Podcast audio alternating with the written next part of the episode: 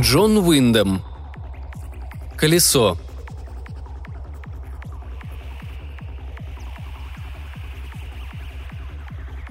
Старик сидел на стуле, прислонившись к побеленной стене. Это был его стул. Он аккуратно обил его заячьими шкурками, слишком уж невелико было расстояние между его собственной шкурой и костями. Никто другой на ферме не осмелился бы сесть на стул старика. Длинные полоски кожи, из которых он собирался сплести кнут, по-прежнему свисали у него между пальцами, но стул был таким удобным, что руки старика опустились, и он начал мерно кивать головой в старческой дреме. Двор был совершенно пуст – Лишь несколько кур копались в пыли скорее из любопытства, чем в надежде что-либо отыскать. Однако звуки, доносившиеся отовсюду, свидетельствовали о том, что здесь есть люди, которые не могут позволить себе соснуть после обеда. Из-за дома слышались звонкие удары пустого ведра о воду, скрип ворота, когда ведро вытягивали из колодца и снова удар о воду. Сарайчики в конце двора что-то толкли в ступе, и мерные монотонные звуки совсем убаюкали старика. Его голова склонялась все ниже. Вдруг из-за невысокой стены, окружавшей двор, послышался какой-то новый, медленно приближавшийся звук. Странный грохот и дребезжание, чередовавшиеся с пронзительным скрипом. Старик по-прежнему дремал, но уже через мгновение он открыл глаза и удивленно посмотрел на калитку, пытаясь определить, откуда доносятся эти звуки. Над стеной показалась голова мальчика. Глаза его восторженно сияли. Он не окликнул деда, а поспешил к калитке и вошел во двор. Он гордо катил перед собой ящик на четырех деревянных колесах – Старик испуганно вскочил со стула. Он замахал обеими руками, как бы выталкивая мальчика со двора. Мальчик остановился. Выражение ликующей радости на его лице сменилось удивлением, и он молча уставился на старика, который так грубо прогонял его. И пока мальчик стоял в нерешительности, старик, по-прежнему прогоняя его одной рукой, приложил палец другой руки к губам и медленно пошел к калитке. Мальчик неохотно повернул назад, но было слишком поздно. Стук в сарайчике прекратился, и на пороге появилась немолодая женщина. Рот у нее раскрылся в беззвучном крике, глаза выпучились. Нижняя челюсть вяло отвисла. Она перекрестилась и лишь затем закричала. Крик ее расколол мирную послеобеденную тишину. Ведро в последний раз упало в колодец. Из-за угла дома появилась молодая женщина с широко раскрытыми удивленными глазами. Она закрыла рот тыльной стороной ладони и тоже перекрестилась. Из дверей конюшни выбежал парень и замер на месте. Еще одна молодая женщина выскочила из дому и остановилась, будто наткнулась на невидимую стену. Маленькая девочка, которая выбежала вслед за ней, в безотчетном испуге зарылась лицом в ее юбку.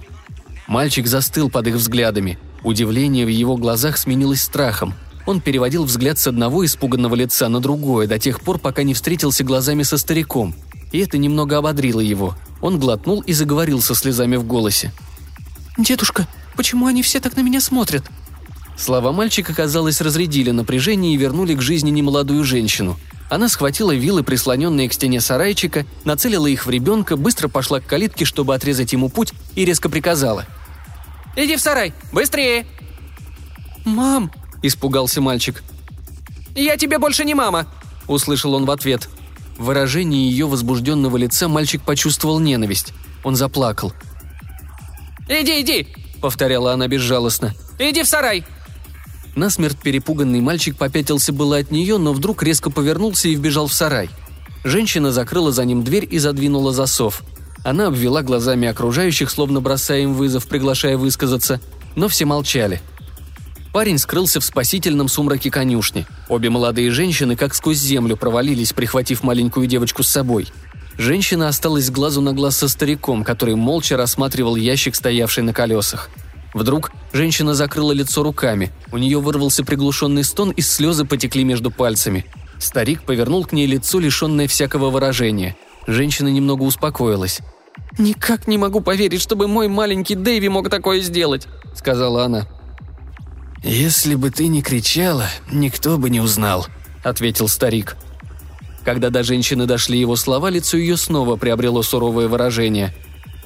«Это ты его научил?» – спросила она подозрительно. Старик покачал головой. «Я старик, но я еще не выжил из ума, и я люблю Дэйви», – добавил он. «Ты вредный», – возразила женщина. «Зачем ты это сказал?» «Но это правда». «Во мне еще остался страх Божий. Я не потерплю дьявола в своем доме, в каком бы виде он ни явился. А когда я вижу его, я знаю свой долг». Старик вздохнул, собираясь ответить, но передумал. Он только покачал головою, повернулся и побрел к своему стулу.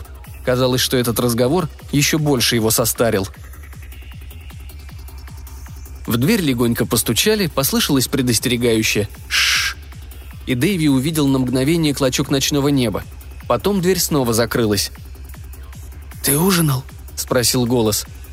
«Нет, дедушка, никто не приходил». Старик хмыкнул. «Еще бы. После того, как ты всех их так напугал. Держи, это курица». Дэйви протянул руку и нащупал протянутый сверток. Пока он расправлялся с куриной ножкой, старик искал в темноте, на чтобы сесть. Наконец, он уселся с глубоким вздохом. «Плохо дело, малыш. Они послали за священником. Он завтра придет». «Дедушка, ну скажи хоть ты, что я такого сделал?» «Дэйви», — укоризненно протянул старик. «Честное слово, я не виноват». «Ладно, послушай, Дэйви. Каждое воскресенье ты ходишь в церковь. Как ты молишься?» Мальчик начал бормотать молитву. «Вот это!» – прервал его дед. «Последняя строчка». «Сохрани нас от колеса?» – удивленно повторил мальчик. «Дедушка, а что такое колесо? Я знаю, что это что-то очень плохое, потому что когда я спрашивал, все говорили, что это мерзость и об этом нельзя говорить, но никто мне не сказал, что это такое». Старик помолчал, прежде чем ответить. «Вот этот ящик, который ты сюда притащил. Кто научил тебя прицепить к нему эти штуки?» «Никто, дедушка, я сам. Просто я подумал, что так будет легче его тащить. И так действительно легче». «Дэйви, штуки, которые ты приделал по бокам ящика, это колеса». Когда из темноты наконец раздался голос мальчика, в нем звучало недоверие. «Эти круглые деревяшки? Ну какие же это колеса? Просто круглые деревяшки и все. А колесо это что-то страшное, опасное, его все боятся». «И все-таки это колеса», — старик задумался. «Дэйви, я расскажу тебе, что будет завтра. Утром священник придет посмотреть на твой ящик. Он так и будет стоять здесь, потому что никто не осмелится до него дотронуться. Священник окропит его святой водой и прочтет молитву, чтобы прогнать дьявола. Затем они унесут твой ящик и сожгут его в поле. Они будут стоять вокруг и распевать гимны, пока он не сгорит. Потом они вернутся за тобой и уведут тебя в деревню. Они будут спрашивать тебя, как выглядел дьявол, когда он к тебе пришел, и что он тебе пообещал за то, что ты возьмешь у него колесо. «Но я не видел никакого дьявола». «Это не важно. Если они решат, что ты его видел, то рано или поздно ты признаешься, что видел, и расскажешь, как он выглядел. У них есть свои способы. Но ты должен притвориться, что ничего не понимаешь. Ты должен говорить, что нашел этот ящик таким, как он есть, что ты не знал, что это, и решил, что он пригодится на дрова. Вот что ты должен им говорить. Стой на своем, что бы они с тобою ни делали. Тогда, может быть, ты спасешься». «Но, дедушка, что же такого плохого в колесе? Хоть убей, не понимаю». Старик снова помолчал, еще дольше, чем в первый раз. «Это длинная история», — начал он. «Все это случилось много-много лет назад. Говорят, что тогда все были добрыми, счастливыми и так далее. Но однажды дьявол пришел к одному человеку и сказал, что он может дать ему что-то такое, от чего тот станет сильнее ста человек, будет бегать быстрее ветра и летать выше птиц. «Это здорово», — решил человек. «Но что за это попросишь?» Дьявол сказал, что ему ничего не нужно, и он дал этому человеку колесо. Время шло, и этот человек, играя с колесом, понял, что с его помощью можно сделать другие колеса, а потом еще другие, а потом сделать все то, что пообещал дьявол, и еще многое другое. «А что, колесо может летать?» – спросил мальчик. «Да, колесо может сделать все, что угодно, и оно начало убивать людей разными способами. Люди стали соединять друг с другом все больше и больше колес, так как их научил дьявол, и они убедились, что колеса могут делать еще больше разных штук и убивать еще больше людей – и они уже не могли отказаться от колеса, потому что тогда они бы умерли с голоду, а старому дьяволу только этого и нужно было.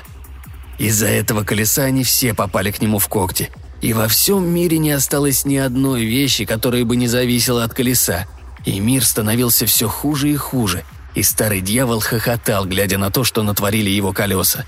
А потом все стало совсем плохо. Я не знаю, как именно это произошло – но мир стал таким ужасным, что немногим удалось уцелеть. Осталась только горстка людей, как после потопа. «И все из-за этого колеса?» «Во всяком случае, не будь колеса, этого бы не произошло. Но те, что уцелели, понемногу приспособились. Они начали строить хибарки, сеять хлеб. Прошло немного времени, и дьявол встретил другого человека. И снова начал болтать о своем колесе. Но на этот раз ему попался старый, мудрый, богобоязненный человек. И он сказал дьяволу, «Сгинь, нечистая сила, убирайся в преисподнюю». Потом этот человек начал ходить повсюду и всех предостерегать против дьявола и его колеса. И все испугались. Но старого дьявола трудно победить. У него хватает всяких хитростей. Время от времени какому-нибудь человеку приходит в голову сделать что-нибудь похожее на колесо. Пусть это будет вал или винт или что-нибудь в этом роде, но этот человек пойдет дальше, если его не остановить сразу. А иногда дьяволу удается соблазнить какого-нибудь человека сделать колесо. Тогда приходят священники, сжигают колесо и забирают этого человека с собою – и чтобы он больше не делал колес и не подавал плохого примера другим, они его тоже сжигают. Они его тоже сжигают? Да, поэтому ты должен говорить, что нашел этот ящик, и упорно стоять на своем. Может быть, если я дам честное слово, что больше не буду? Это не поможет, Дэйви. Они все боятся колеса. А когда люди испуганы, они становятся злыми и жестокими. Нет, ты должен говорить, что нашел ящик. Мальчик задумался. «А как же мама? Ведь она все знает. Я вчера взял у нее этот ящик. Это плохо?» Старик снова хмыкнул. «Да, очень плохо. Вообще-то женщины не слишком пугливы, но когда они вправду боятся, они боятся куда сильнее, чем мужчины». В темноте сарая наступило долгое молчание. Когда старик снова заговорил, у него был очень спокойный и ласковый голос. «Дэйви, малыш, я хочу тебе что-то рассказать, но обещай, что ты никому ни слова не скажешь, по крайней мере до тех пор, пока не станешь таким же стариком, как я». «Хорошо, дедушка, раз ты так говоришь...» «Я рассказываю это тебе потому, что ты сам придумал колесо. И такие мальчики будут всегда. Должны быть. Потому что нельзя убить мысль. Ее можно спрятать, но она все равно прорвется. Я хочу, чтобы ты понял раз и навсегда. Колесо – это еще не зло. Что бы тебе ни говорили перепуганные люди, не верим. Ни одно изобретение не может быть само по себе плохим или хорошим. Таким его делают люди. Запомни это, малыш. Когда-нибудь они снова начнут пользоваться колесом. Я не надеюсь дожить до этого, но ты, наверное, доживешь. Это будет. И когда это случится, не будь среди перепуганных. Будь среди тех, кто научит их пользоваться колесом лучше, чем те люди, которые от него погибли. Нет, колесо не зло, Единственное зло – это страх. Не забывай этого. Старик двинулся сквозь тьму, гулко ступая по земляному полу. «Мне пора. Где ты, малыш?» Он на ощупь нашел плечо Дэйви и положил ладонь ему на голову. «Благослови тебя Господь, Дэйви», — сказал старик. «И не думай о завтрашнем дне. Все будет в порядке. Ты мне веришь?» «Верю, дедушка». «Ну вот и хорошо. Ложись спать. Там в углу осталось немного сена. Мальчик снова увидел клочок ночного неба.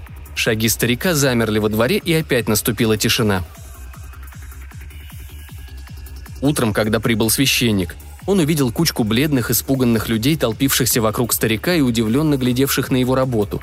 Старик, держа в одной руке молоток, а в другой гвозди, неторопливо возился с тележкой Дэйви. Священник остолбенел. «Прекрати это!» – закричал он. «Во имя Господа, прекрати!» Старик повернулся к нему. В его глазах светилась старческая хитрость. «Вчера я свалял дурака», — сказал он. «Я приделал только четыре колеса, но сегодня я умнее. Сейчас я приделаю еще два, и она поедет вдвое быстрее». Они сожгли ящик точно так, как предсказал старик, а его увели с собою. В полдень мальчик, о котором все позабыли, с трудом оторвал глаза от поднявшегося за селом столба дыма и спрятал лицо в ладонях – «Я запомню, дедушка», — сказал он. «Я запомню. Единственное зло — это страх. Я...» Слезы не дали ему закончить.